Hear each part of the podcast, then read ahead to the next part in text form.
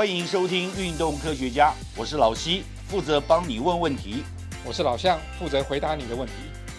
不管你爱不爱运动，人生就是离不开运动，但是运动离不开科学，所以运动科学家今天要讲如何选择慢跑鞋。在进入主题之前，我们先问一下，慢跑鞋是不是最新发展的一种鞋子？不是，它是因为慢跑这个运动而去发展的鞋子。所以其实跟慢跑的历史有关系。虽然人人跑步很早就开始跑了嘛，对，那有各种的跑法嘛，对，那应该最普通，除了散步以外，应该就变成慢跑，就走快一点的跑步，大概就是变慢跑。所以以前从来没有特别针对慢跑去设计鞋子。现在我们要开始慢跑，必须要先选择鞋子，不用慢跑鞋行不行？当然也可以啊，你穿篮球鞋去跑步也不是不行。那一般的运动鞋跑步也是可以的，只是说，假如我们的跑步的量。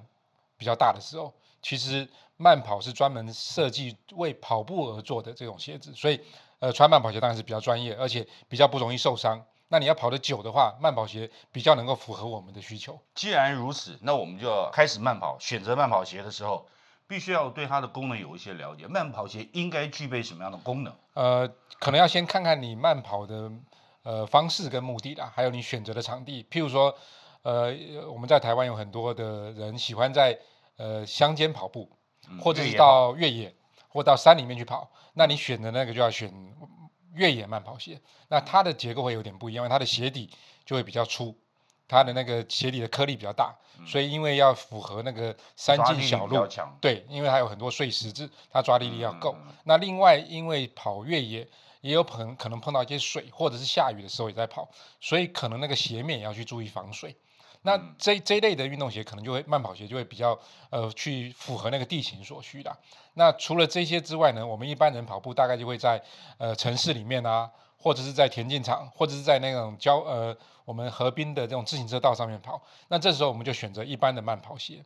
那可能要注意的就会它几个主要功能，像比如说避震啊、反弹啊、稳定啊、包覆性啊、抓地力啊，这些都非常重要。然后重量要轻。对，重量轻是所有鞋子都要具备的，所以我们可以看到，呃，最新的这些鞋子的设计强调的是新材料，那都是减轻重量。嗯，另外我们也最近常常听说，就是弹性很重要，对，所以有各种高号称不管是那个 Boost 啊，或者是 Zoom 啊这种，或者 Max 啊什么，都是要强调它的弹性。对，啊，其实呃，鞋子里面。最重要的就是它的中底，就是鞋底那个厚厚的那块。那这个中底扮演的角色就是弹性、避震啊、舒适相关的这些所有的功能都在这边。那我们看到所有的鞋厂各大品牌，大概都是针对这一块在做他们主要功能诉求。所以从最早的以前呢，Nike 的 Air 啊，什么 Adidas 现在的 Boost 啦，或者是现在有先新的一些发泡材料呢，它又轻又反弹又避震，所以这块是所有鞋厂里面。的诉求最主要的一个地方，嗯，OK，那我们除了轻和弹性，然后有足够的其他功能哦，慢跑鞋你在不同的跑法或者是不同材质的时候，你选择也会不一样。对，像比如说，假如你要去跑一个马拉松，而且你是专业的跑者，你的肌力本来就很好。你的下肢的这种跑步的姿势都非常的正确，而且非常有效率。这时候你可能要选择去适合你的脚型，不见得要靠鞋子去达到很多的缓冲，因为呃，基本上这些选手型的跑者呢，他们的肌力够，所以他们可以透过自己的肌力、自己的关节去吸收很多的呃冲击，所以他们只希望能够减少那种缓冲，减少。刹车让他的跑步成绩更好。那我们一般人要是肌力没有那么好，呃，跑步姿势还不是那么稳定的时候，其实要去选择的慢跑鞋就必须能够保护好一点的，包含它的那个底要厚一点的，然后它的避震好一点的，那稳定性高一点的。所以不同人的选择会不太一样。所以并不是说我是一个有钱的跑者，我选择去买最贵的跑鞋就是对我最适合的。对我们以这个最近最流行的一双鞋子，像呃 Nike 有一双新的鞋子，就是现在世界纪录的保持者，他穿那一双鞋子去破纪录的。呃，那双鞋子它就非常厚，然后里面有碳纤维板，而且它的鞋子的造型也很特殊，它的鞋头很翘，然后鞋跟尖尖的。那像这种鞋子，它就很适合去做呃专业的跑法啊，因为它有碳纤维板，所以它会产生比较高的反弹。那不过它的那个呃鞋底就比较窄，因为这些跑者他们的肌力都很好，很稳定，所以他的左步伐就不会左右偏移，所以他在穿这种比较窄的鞋子之后，其实他相对不会不稳定。那假如我们一般人去选这种鞋子的话，可能你在走路的时候脚踝就要去注意，因为它很可能会左右偏。因为它比较窄，不像我们一般的跑鞋比较宽哦，鞋底比较宽，所以像这种就虽然是很好的跑鞋，可是不见得适合一般人去跑，而且它的碳纤维板其实对我们来说的帮助也不见得那么大，因为我们的速度没那么快，它的反弹不见得对我们那么有效。那从个人经验来看的话，老将你有几双跑鞋？哦，我跑鞋很多啊，不过我最常用的就两双，大概一双就是。呃，刚才讲的在越野慢跑用的，所以那双我会选择 Gore-Tex 这种有防水的鞋子，防水功能很重要。对，然后它的鞋底会比较颗粒大一点。那有时候在呃雨天的时候想跑步，或者是到比较户外的时候，我就会穿那双鞋子去去运动。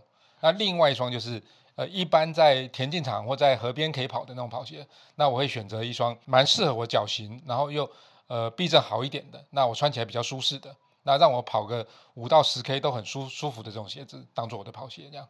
嗯，所以越野跑鞋，因为其实它跑的时间都很长，有时候不会输马拉松很多，对时间很长，然后距离很远。对。那反而是在一般练习的时候，或者你在河边去慢跑的时候，那些选择会不一样。所以一个人不可能只有一双跑鞋去适应所有的状况。当然也可以啦，因为也不必买那么多鞋子了哈。不过呃。通常会不同的目的，那个鞋子就会要求就会不一样。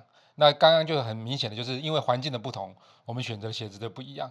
那另外，假如说你平常也不见得做很长距离的跑步，可能都是呃三 K 五 K 以内的，那也许去买一双比较轻便舒适的，那有跑步功能，那也可以走路的这种鞋子，其实就可以达到目的了。哇，这个是最适合我。其实我现在大概有六双以上的鞋子。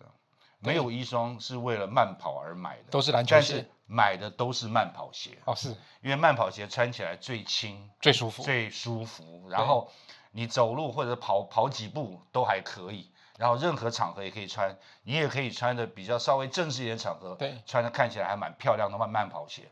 或者就说你真的是为了运动，甚至我现在打篮球，我也不穿篮球鞋。有双慢跑鞋穿起来也很好打，因为反正你的速度、你的弹力跟以前都不一样了嘛。对，你说轻松打的状况下穿慢跑鞋，其实是好像是万用鞋。不过你任何场合都可以适合。打篮球这种运动穿慢跑鞋就很容易扭伤嘛。啊，不过因为我们现在年纪也大，因为它底厚底厚软，弹性又高。对，而且又比较窄。篮球鞋的包覆比较好，它的底也比较宽。那它的设计本来就是适合我们做各种不同角度的切换的动作，然后加上弹跳跟落地。那不过我们现在年纪大了，去打篮球可能也不太会去冲到呃那个底线去跟人家那边抢篮板，然后那受伤几率相对就少。呃，穿慢跑就还可以，不过还是建议打篮球或者打羽球或打网球这种比较专业的运动，还是要穿专业的运动鞋。那慢跑鞋是比较适合一般休闲走路、轻量的运动，或者是在郊区跑跑步，它还是最舒服的。啊，我这样子要告诉所有的朋友，呃，他们在做其他运动的时候，还去找一双比较适合专业的运动的鞋会比较保险呐。对，因为其实这些运动品牌在设计不同项目的运动鞋的时候，都有它的功能诉求。那这些不论是鞋底、鞋面。或者整个鞋子的结构设计都是根据那个运动项目的特有的特性的动作形态去设计的。嗯，有道理。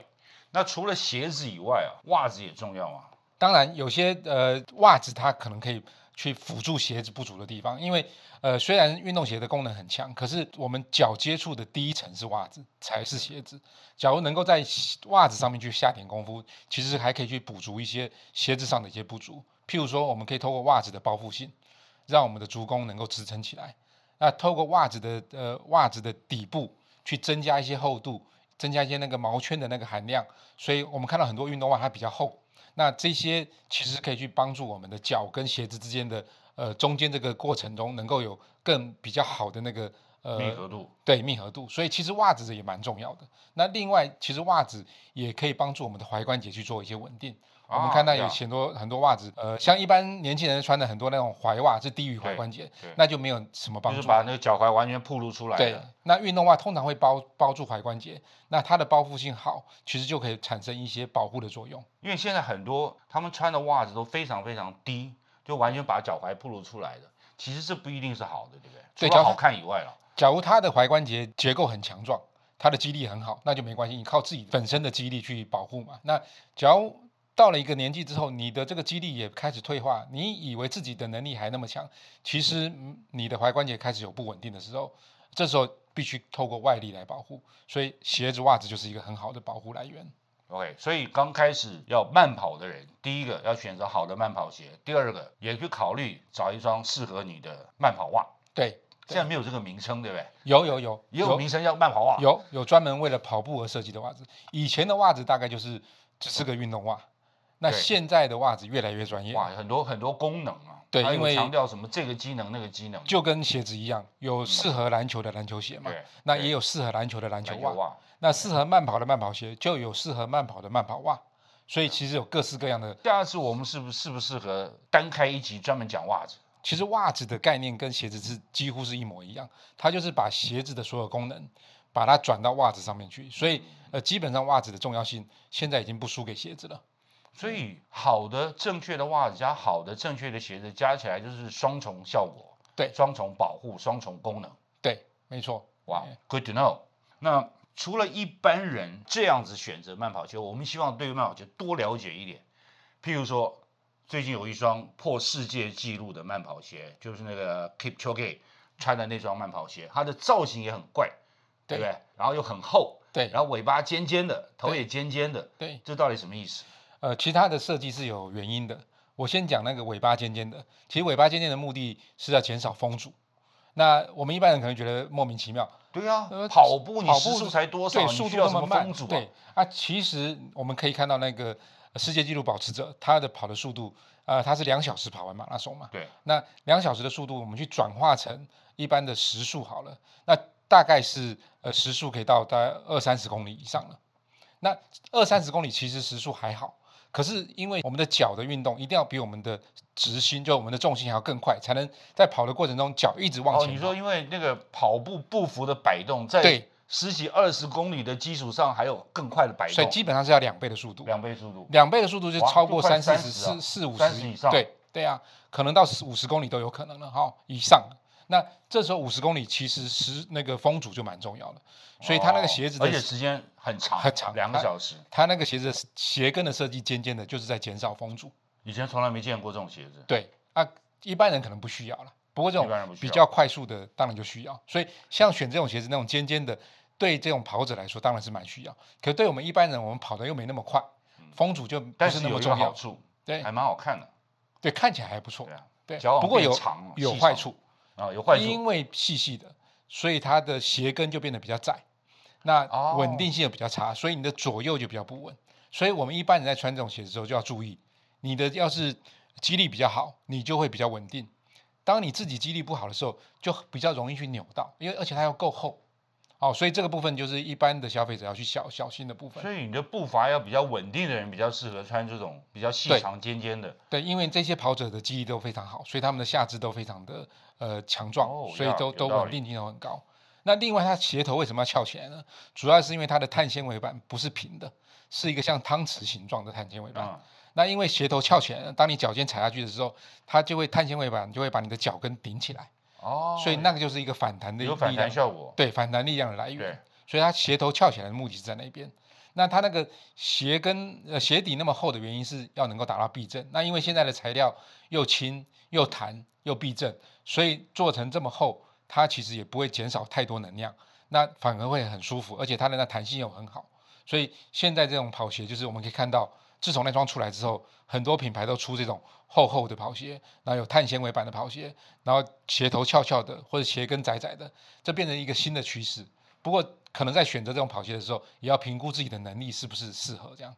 哇！不过无论如何，只要我为了这双跑鞋可以多训练，增强一点我的肌力，然后让我的步伐更平稳，然后不至于受伤。这也是个好处，踩得很清楚，对，那也是一个好处嘛，一种诱因嘛，对。所以，OK，我们可以知道说，现在的跑鞋日新月异，马拉松现在已经跑进两小时，那几乎等于破了人类的障碍。所以我想，也激励更多的人或吸引更多的人来参与慢跑这个运动。那这运动是非常好的运动。